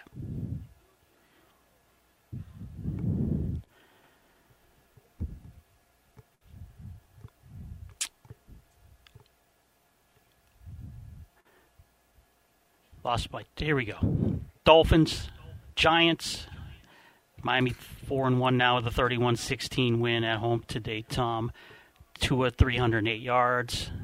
Uh, running, they're just running the ball. They're throwing the ball. They're putting up a lot of offensive numbers. I think through five games, I saw a a uh, graphic that said they, they were on pace at this point to be more explosive than the greatest show on turf with the Kurt Warner team. Yeah, they they have now put up uh, the best offensive numbers basically ever. Right, right. I mean, that's just it. And it feels like it. It feels like when when you have Mostert and Achane and and Tua and Waddle and Hill. And here's the scary thing, Tim. Their new explosive running back, they didn't even really have for the first couple of games. Jaylen Waddle still hasn't been 100% healthy. They have not had these healthy components the entire year. Yet they're still putting up these numbers. There's a reason why I, I, continue to say that Miami is the best team in the league when they're healthy. They are the best team in the league when they're healthy. But there are some problems with Miami also. First of all, obviously the health. But I still don't like what I see in their defense. I, I'm, I'm nitpicking, sure. But I still don't like what I see in their defense, Tim. They can outscore anybody, sure. They can't stop anybody. The, the, the Giants today, I know they only put up 16. There were worry moments in this game. There are times in this game that you were worried with the Giants, an inept offense that scored seven points. You were concerned about this game. You were concerned that the Giants could score if they could do anything. Um, that's a, that is a worry. I don't like uh, what the what the Dolphins bring offen- uh, defensively. Wilkins is really good up front, okay, and they do have um, uh, Holland in the back end, and I know Ramsey's coming back. You could pick apart the middle of this team. You could pick apart on slanting patterns, on, on you know little dump outs to running backs. You can pick this team apart.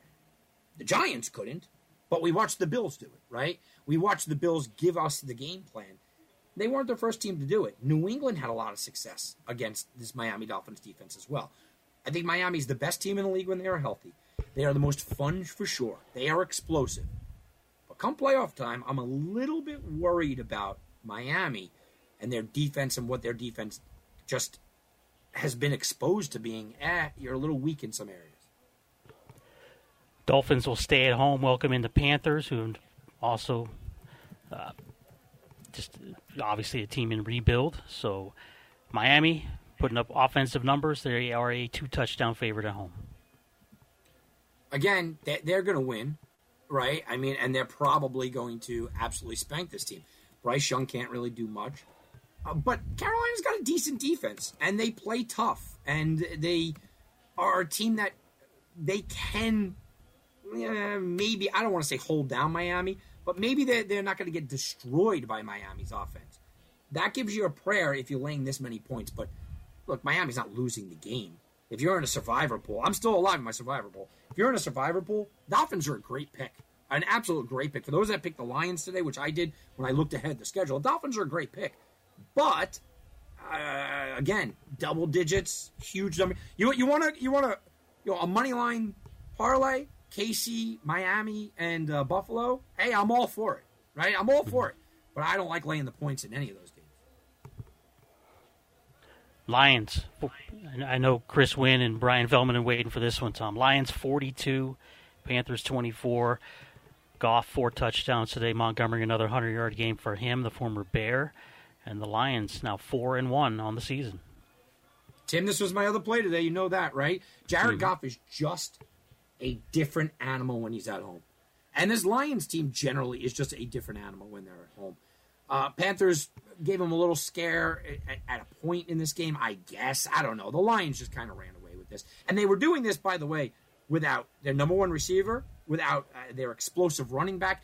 It was Montgomery all day long. The Montgomery uh, total for rushing attempts was 17 and a half. He got 19, um, but he had 11 by the half. you know, I mean, it was just going to be Montgomery all day. But Goff was very impressive. Look, we could go back and look at that trade, can't we? And say Stafford, you traded Stafford for Goff. Everybody kind of chuckled it off. Uh, they wanted a Super Bowl. Stafford looked like he was the MVP. I- I'm saying it was a win-win for both. They got their Super Bowl. I think Detroit got their franchise quarterback, right? I mean, Jared Goff fits this system. He works really well. The Lions, what can you say about them other than just just say they, they are for real? This is a four and one team that is not being compared in the likes of the Cowboys, who lost to Arizona and got blown out. They're not being compared to the likes uh, of Philadelphia, who has not had a, a impressive win yet. They are not being, being compared to anybody. I think they're the best, second best team in the NFC. Tim, I don't think they can compete with San Francisco quite yet, but they're the second best team in the NFC. And I think that they showed it here. It's not only that you win, you have to beat the teams that you're supposed to beat. Beating the Panthers, okay, maybe it's no big deal, but how did they beat the Panthers? They beat the Panthers with a backup wide receiver squad with their number two running back out. I mean, they beat the Panthers without a complete team, and that really did impress me. Earlier in the show, we had the Chargers plus the three on an overreaction. We had uh, who else did we have earlier, Tom? Overreaction from what we saw. The Dallas, uh, the, everyone's going to come back and think that Dallas is a fluke. Dallas, right? So they're playing the Chargers. Um, anyways, I'll think of it here in a second. Anyways, how about this one? Can we put Tampa Bay plus the three at home against Detroit next week on that parlay as well? Mm-hmm. Detroit's away from the dome. Yep. I just mentioned their home prowess, right? Uh, the problem is that Tampa Bay's offensive line is bad, and Hutchinson. Eh, you know, I'll tell you this: if the Sun God and Gibbs are out again, I'll be all over Tampa. But if they come back and they come back healthy, I don't think I could take them, and I think I'll be with the overreaction people and still liking the Lions. Seattle was the other team, plus the three yes. against Cincinnati. Yeah. Atlanta 3 and 2, 21-19 win over Houston. They win it on a Koo field goal as time expires. That was a good back and forth game. If this is one of those games where you have nothing else to watch, you kind of tune into it. And actually, the fourth quarter was pretty exciting. The rest of it was it was tough to watch, but hey, that's what we expect. Falcons three and two, all three wins at home. And the Texan love still coming in, Tom. They they battled yet again here today and should have probably won this game. This is one of those games, Tim, that you know, on the red zone channel, I was screaming at the screen like, "No one cares! Get away from this game!" Because they just were obsessed with this game, and nobody cares. I, look, the Texans, like you said, eh, they're they're they probably should have won this game, and they didn't even cover. It was plus one, you know. So um, they probably should have won this game. I like what the Texans are doing. It's it's a good step up, but we do have to mention that Desmond Ridder, who everyone's been ripping apart, right? 329 yards. Desmond Ridder has still never lost a game as a college or pro at home. Ever. Ever. Okay, this is for a guy that they want to bench, and he's not a good quarterback. Falcons are 3 0 at home. Falcons are 3 and 2. Falcons are talking uh, a, a playoff berth. I think you have to start to take this team serious. I don't believe that Ridder's the answer. I don't think so at all. But he seems to kind of get it done. It seems kind of to be in a position where Desmond Ridder is the guy driving the bus that uh, you know is kind of driving himself. Right? He's st- sitting behind the seat of a self-driving car. I mean, that's Desmond Ridder right now.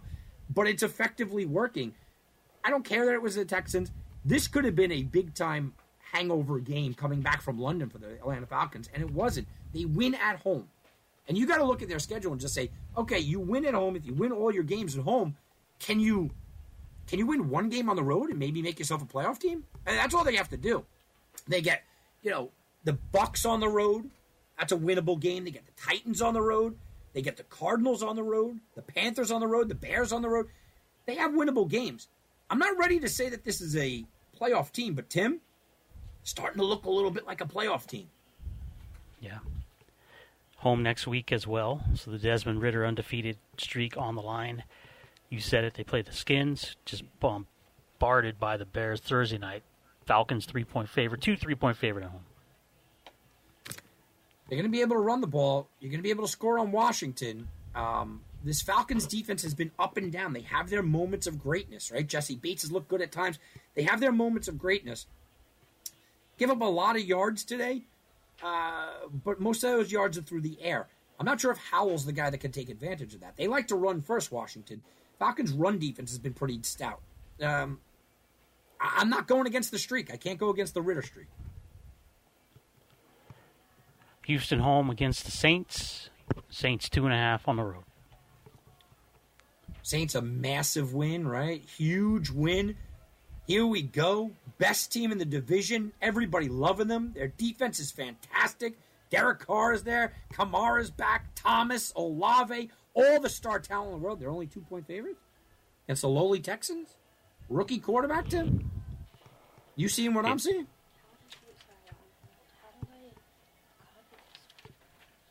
No. Things that make you go, hmm. Remember C+C Ex- Music Factory? Exactly, exactly. And we'll end up week five tomorrow night here in Las Vegas. Packers, Raiders. Tom, the Raiders, two and a half point favorite.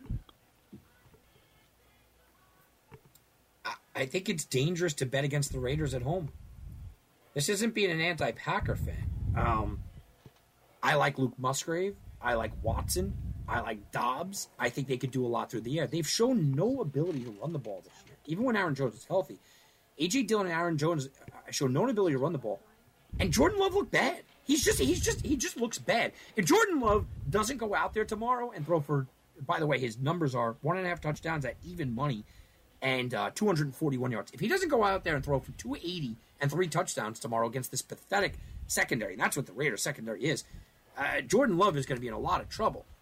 We know that they have one of the best lockdown corners in Jaire Alexander, who's going to lock down uh, something. They have got the Raiders have got to get Josh Jacobs running.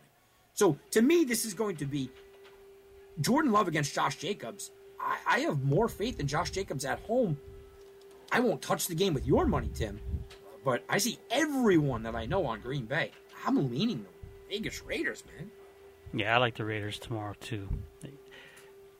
So, uh, you know, they were joking when the Steelers were in town about how it was majority Steeler fans. Guess what? Tomorrow's going to be very Green Bay heavy in that in the Allegiant Bowl. It's going to be a lot of Green Bay fans out there, Tom. And say what you want about the whole the whole situation, but um, it's not it's not a Lambeau game, but it, it's going to be it's going to be it's going to be at least 50-50, I think. It's really weird. The West Coast teams allow the stadium to be completely and utterly taken over by the opposing fans. It's just something I've never experienced in my life. It will never happen for East Coast teams ever, but it's just so strange to be at home and to be the the kind of the, the team that has to go, uh oh, it's going to get loud in here when, when we're on offense and it's your own home stadium. I, I think the restrictions, right? Is there restrictions you can't sell them to? I, I don't know. How do they how do they stop it? Right, you you could do like Boston Yankees. Yeah, you see somebody in a Red Sox uniform or cheering too loud, you throw them overboard. I mean, I'm not calling for violence at all. Maybe just you know make it uncomfortable for them in their ear. You can you know. the, how, how, about the guy in San Francisco? By the way, completely off topic, but it's good. Did you see the guy in San Francisco that heckles from the stands? But he heckles in a funny Yeah. way. Have you seen this guy? Yeah, yeah. Yeah, I, you know, how about that? Heckle like that, right? You're the guy that uh, fries fish in the microwave, right? It just that's the only way to do it because the, your stadium, it- it's the same thing as the Chargers, right? You don't have a home stadium. It, it, it just you just don't. And the Raiders travel well, and the Raiders are actually your home stadium is probably SoFi at this point. But you're right; it's going to be 50-50 at least. I think the problem is that the ticket prices are so high; they price themselves out of uh, true Raider fans that would go to the games, and you know they're getting bought up by um, fans that have dispensable money from from teams, and they use it as a vacation. Right? Uh, let's go to Vegas, watch the game. You know, But we'll splurge on tickets. Tim. But it's the resale that's killing you. Yeah, You know, that's what Yeah. it is. Uh, That it, it's the resale that, you know. I, I I mean, I hate to go down this path, but I'll go down this path and I'll be the bad guy. Your fans have to not sell the tickets to the opposing fans. You know, maybe you're going to take a hundred bucks less here or there, but but you have to sell it to the right fans. You have to know that you can't sell it to the fan base. Yankee fans aren't selling, you know, their Yankee playoff tickets to, to Red Sox fans. Just giving you an example, right? It's just not happening. They would rather eat the money at that point or give it to a friend. They- They're not doing it. It's team loyalty. And right now, the Vegas Golden Knights um, have a lot of that, right? You see that. You see that. That stadium is packed. And they're not traveling. Well, that means the Raiders can do the same thing. Okay, if it's happening in one arena, it can happen in another arena. Just takes a little bit more discipline, and it takes more fandom. It takes real fans to say, "I'm not selling my tickets. I'm going to these games," instead of, "Oh, great, I'll buy them and resell them to anybody that comes around with the highest offer." Which is human nature. I get it, but it's not fandom. and when you're not producing on the field, uh, that also leads into uh, I'm not going to that game. I'll just sell my tickets. It's that's the thought on it. Yeah, exactly. Or you sell it local. Yeah. Or you have guys that bought the tickets just to resell them, and they know that certain, you know, out of the eight games you get, three or four of them are going to be probably uh, top top tier games, right? So you get Raiders Steelers. You know you're going to be able to make more money on that game than that you spent that ticket for. You'll be able to make 25, 50 percent more, and add you know you add those up two or three when the Chiefs come, sell those tickets, right? Guess what? Now I made enough money to pay for my seats next year, and we'll do it again. Yeah, I, I knew a Giants fan, and Giants tickets were red hot here. New York Giants tickets, right? I knew a Giants fan that had never seen a Giants Dallas game because there's so many Dallas Cowboy fans in New York, and he used to sell his his he used to have four tickets. He used to sell four tickets to the Giants Dallas, and make up his season ticket price for the rest of the year. So he said, "I see seven games because I sell it to Dallas." Now, I, I'm not even saying that he's selling it to Dallas fans. It's just that was the hot ticket, Giants Dallas. You know. Right, right. You just sell it. Tom, I saved us some time. I think we'll we'll end this with some baseball talk here on a Sunday night. What do you think? I was hoping so. All right. So we're four four series in now here in the, I guess they would call this the, the divisional series, right? So uh, let's start with uh, Houston and Minnesota. Twins get a six two win tonight. Lopez has been just absolutely money here for the Twinkies in the first two rounds of the playoffs as he beat Valdez tonight. And now the Twins Astros will head to Minnesota. This series knotted up at one game apiece.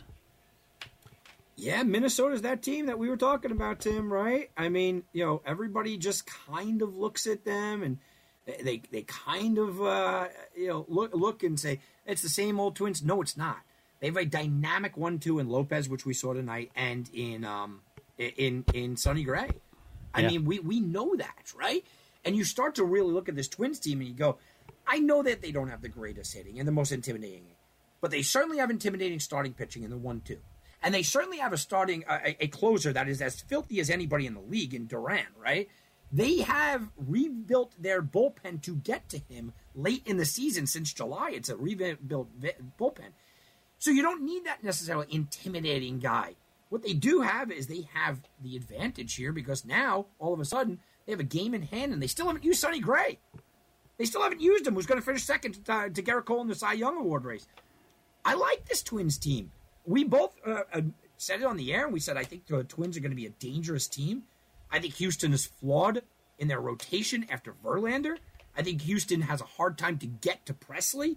Now they could outslug them, sure, but we know in the playoffs, usually pitching wins, and pitching absolutely dominated tonight. Gray will start game three in Minnesota. If they win that game, Tom, it gives them a 2 1 lead with a game in hand with a chance to cl- close out a best of five situation in this round. And by some chance they don't win game four, you still have a game five to get back onto. And I get it. After Lopez and after Gray, it kind of drops off in, in who you're starting. But we all know, Tom, if it comes down to one game, anything can happen at that point. Yeah, it's. I mean, yeah, you you turn around and you go, you got you got Sonny Gray in that spot. Is there honestly outside of Gerrit Cole, who's not in the playoffs, by the way? Is there a playoff pitcher that you want more? Strider failed. Yeah. Wheeler and Nola not exactly the same this year, right? I, the Burnes didn't have the track record. We saw what Kershaw was. Is there a pitcher in baseball right now in the playoffs, even getting into the playoffs, that you would rather have that on the mound than Sonny Gray? I mean, I mean, maybe the guy that won Game One, Verlander, but it's, it'd be hard pressed to find another one, right? Not this year. I'll take Sonny Gray. I guess you're looking at Game Three. So Gray Javier is the matchup. I'm going to assume Game Four will be Verlander in a elimination situation. Either way, right, Tom? Either they they win with him to go on, or they win with him to stay alive. Yeah, and I think that they uh, they they have Verlander, and then I think that they um, bring back Lopez, right? In Game Four, Yeah, uh, yeah, one, two, yeah, three days. right. I don't Uh, know. Do Do- they do bring bring- back to close it out in that spot? I think if you're no, I think if if they're losing, you do it. But if it's two one their favor, I might save Lopez for Game Five and have a rematch with Valdez in Houston. But wouldn't you be able to have Sonny Gray come back on short rest in Game Five? Yeah, I guess so. Yeah, I guess so. I guess it just depends. You see what I'm saying? You, I, I Yeah. think you go you go get your bullets, man, and it would be Verlander against Lopez, and then Sonny Gray in Game Five. Oh yeah, you do what you have to do to win, and we've seen it many, many times with starting pitchers coming in, uh, relief, closing game. You do what you have to do to win. Yeah, yeah, I think so. I think if they're that close, they have to do it. They they can't not take a chance and have those guys uh, get them to somewhere where they haven't been in what thirty years. Is that right? They haven't been Yeah. to ALCS in thirty years. So There's no way that you could turn around and say to tell your your fans, you know, we left Sonny Gray on the sidelines. Like, right, right.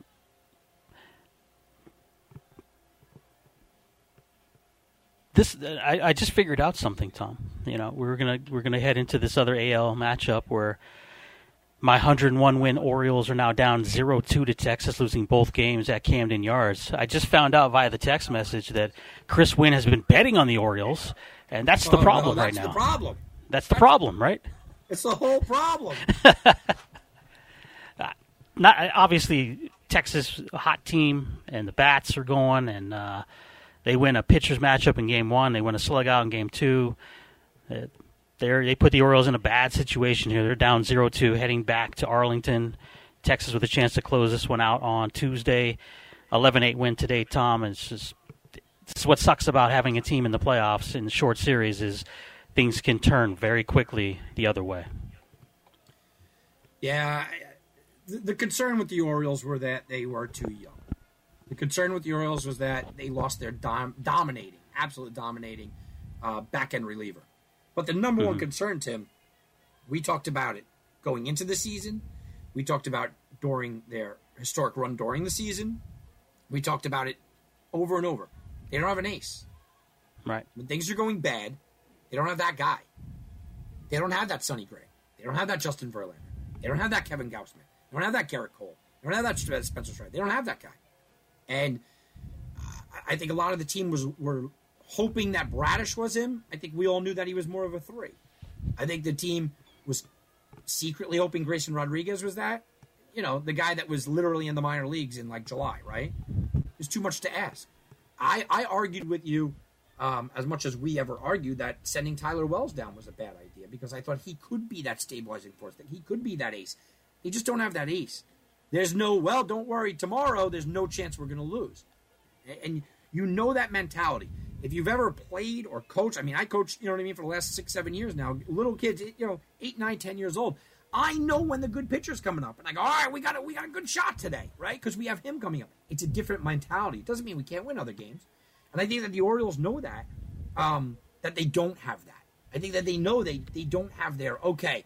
You're not beating us because so and so is on the mound, and, and, that starts to kind of wear on you. And I, I do believe that that got look, the Rangers' bats are hot, of course, but I think that that got the best of them. The fact that they just don't have that shutdown guy.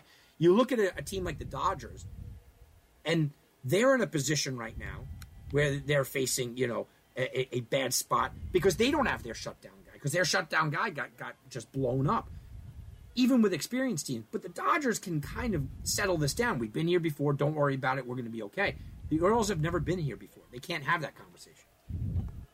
Right, and I think uh, I saw a lot of uh, people saying they choked. It's I don't even. It's not a choke when you're not winning. You're, they weren't winning these games. They were they were losing. Game one, you, you know, you brought up Bradish. He pitched a hell of a game one. Just they didn't get him the bats. Today, Rodriguez put him behind the eight ball so quickly. You're, you're playing from behind, down five runs against a team like that, and um, 11-8 looks close, but they scored four, four runs in, in, the ninth inning, right? Tom or five runs, so so it's it wasn't even that close of a game. And, and you're right. And you look at the, the moves that they made. I thought maybe Jack Flaherty would be a guy that they could stick in the spot. He came in the bullpen today in, in a blowout game and get, got rocked. Um, that that was the big question: was who's going to pitch in the playoffs? I don't even know who's going to pitch Game Three, Tom. That, that's that's what it comes down to. So you hope you can steal one on Tuesday and bring Bradish back in four and, and squeeze out another win to go to game five. But do you feel comfortable putting Grayson Rodriguez in game five in an elimination matchup after what happened tonight? It's it's tough. It's really tough when you don't have somebody to go to. Yeah, it, to me, it's uh, it's Grayson Rodriguez, but it's really hey, we're going with a bullpen game. Right, right. You, you bring in. Uh, Dean Kremer. I think Dean Kremer is going to start Game Three, right, Tommy? And I guess that's who they're going to go with. But you asked me if I felt comfortable with that, and it was like, hell no, I don't. It's who are you going to put in? Kyle Gibson? Yeah, the guy won 14 games this year, but he had an ERA over five. It's not. They just don't have the guy. And John Means thought he was going to come back. He's he's out for this series. So they just have issues, and you were thinking that the youth and the bats could propel them. Well, they ran into a veteran laden Texas team, and that, that was the problem. And I remember when we announced the brackets, Tommy, I hated the matchup. I really did. Yeah, you said that. You said this is not the team I wanted. Two games tomorrow, Mr. Barton, as we look at the National League side of it. Games two, Phillies Braves, three o'clock over on TBS. Zack Wheeler, Max Fried. Phillies lead this series one game to none. Oh, man, it, you know, I want to say that the Braves are going to find their bats tomorrow, right? I mean, you want to go out there and say a, a team that has, you know, just not been able to eh, be touched all year, had not been shut out all year, are finally going to find their bats tomorrow. Are they going to find their bats, Tim? They're, they have to. They have to find their bats. I mean, they just have to. But they go up against Zack Wheeler. He's been here before. He has dominated this team uh, over the course of not only this year but but recently. He is in a really good spot, and Philly is playing with the most confidence. Philly doesn't blink against Atlanta. Oh, it's Atlanta? No problem. We've seen you, what, 18 times this year. It doesn't matter. They, right. they, they know them. They and This is the worst possible matchup for the Braves. I think everyone's going to jump on the Braves tomorrow. Um, I, I think that they do find their bats a little bit. I think that they can win this game, Tim. There's no way I'm laying 155 or 160 to, to with this Braves team. And, and Philly's just too hot right now. They're too on fire right now.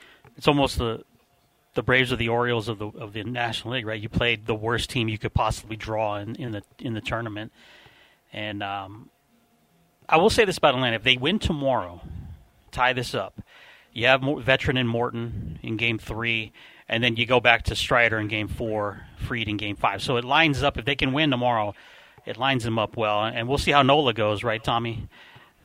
In this series now as well, looking in the future. So this is yeah, probably Nola the, the, the fun. No, he hasn't. But his last start, he was okay, and uh, this is probably the, the most fun of the four matchups to watch. I think. Yeah, definitely, absolutely. Diamondbacks Dodgers. Diamondbacks beat up Tommy's man Clayton Kershaw in the first inning in game number one on their way to 11 runs. They're up a game here in this one.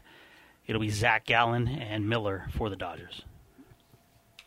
Yeah, look, uh, I went on my rant last night. I think Clayton Kershaw is done. His career is pretty much finished.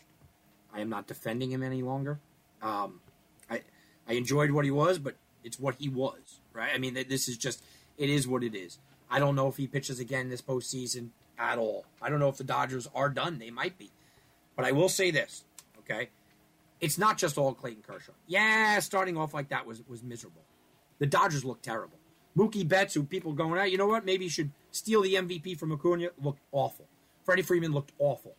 There's a reason for that, guys. They they had a week off, right, Tim? I mean, they haven't played meaningful baseball in a while. All of a sudden, come the fifth, 16, they started getting better bats to get at bats together. Now, everybody likes Zac Gallen. He's going to garner Cy Young votes. I, I, understand that this D-backs team is fun, but before last game, they had shut down this D-backs team in the last six games, thirty to nine. Okay? And against Zac Gallen this year, LA has destroyed him. Against Zac Gallen, LA faced him twice. He only lasted 10 innings in two starts. In those 10 innings, he allowed 15 hits, walked six batters, had an ERA of 9.9, and allowed four home runs the last time he saw this Dodgers team in five innings. I have no faith in Zac Gallen tomorrow. I'm sorry. If there is a, a spot where the Dodgers offense just picks up this young kid Miller. This is the spot.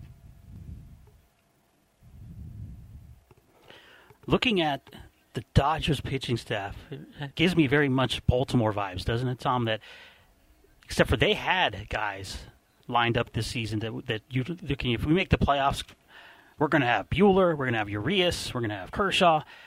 You don't have that anymore, right? Buehler done with an elbow injury. Urias piece of trash. It, it's it's just the way the season. Gonsolin out for the season after uh, he's had a good two year run. So their their pitching staff just completely obliterated. And when you look at the team, even Lance Lynn, I don't know his availability. He's on bereavement leave, but that's your veteran guy that you can go to if you need to win a game. You can't you can't rely on Bobby Miller right now. You don't know what he's going to do in the playoffs. He's young. Emmet Sheehan is that, is that a guy you're going to pitch in Game Four, Tom? I mean, they have problems here. Whereas the the Diamondbacks, a win tomorrow, this series is over, man. Yeah, I I have to agree. I mean, I don't want to, but this is why I'm I'm saying, you know, you're up against Zac Gallen. You'll be going to Arizona. You have your pitching staff is in shambles. But but Tim, I'll give you the other side of it. Because I, mm-hmm. while I do agree with that, I'm going to give you the other side to it. If you beat Zac Gallen tomorrow with with your rookie Bobby Miller, don't you go, hey, we we could we're back in this thing. It's one one. We beat their race, no problem. And and then they have Brandon Pfaadt going in game three. We could beat that kid up. I mean, it, it swings both ways, doesn't it? I think that this is such such such a telling game. Don't forget they have Mr. USA on that roster too, don't they? Yeah. Is Merrill yeah. Kelly healthy? Yeah, yeah, he yeah, he looks good. Yeah, he's, Mr. He's USA. He's their shutdown guy. That's it. Miss, Team USA's stud right there, Merrill Kelly. So, it's there. You know, a lot's going to be said in 24 hours. So, definitely, um, that's what makes the baseball playoffs fun. And I don't know if you have something on the docket in Major League Baseball tomorrow or Tom Barton Sports. I don't know if you have NFL on the docket, but I do know you're winning. College, pro, doesn't matter. Tom Barton Sports just crushing through the NFL this season as well. 6 and 0 the last two Sundays, 12 and 5 in the NFL on the season. Absolutely crushing it. TomBartonSports.com, guys. Everything that I'm giving away. I actually, if you want to follow me over on Twitter at Tom Barton Sports, I gave away prop plays today, Tim. Okay, I gave away prop plays uh, earlier today. Swept the board. Roquan Smith over tackles, Patrick Queen over tackles, Zaire Franklin over tackles, CJ Mosley over tackles, Josh Reynolds over receptions, Breece Hall over attempts. Six and all of my prop plays that I gave out 10 hours ago, right before the games that go off. Guys, I am absolutely on fire. This is the time you want to jump on board. It's TomBartonSports.com. TomBartonSports.com. You get every play, every sport, every level. You get your NHL futures plays. I do have a play up on the board for tomorrow and you're going to get it all at tombartonsports.com if you sign up tonight. And remember, everybody, we are not on the next three Saturdays, so follow us over on X at HW Sports at Tom Barton Sports. Every Saturday night, we'll have our free plays loaded up on the, that social media platform as well. So, Tommy, until next Sunday night, have a great sports week, my man. Have a good one, everybody. For Tom Barton, Tim Unglesby Angel, like I said, have a great sports week. We'll talk to you Sunday night at 10 o'clock at HeatWave Sports, only on Fox Sports Radio Las Vegas. Good night. Never leave a moment wasted chasing greatness. I think it's kind of funny that they slept on me. Here's a couple things they should know about me. No plan B, just a one way get. This is what it takes. That's the difference. I've been waiting for this all my life. It's my time. I never hesitate. I'll take down.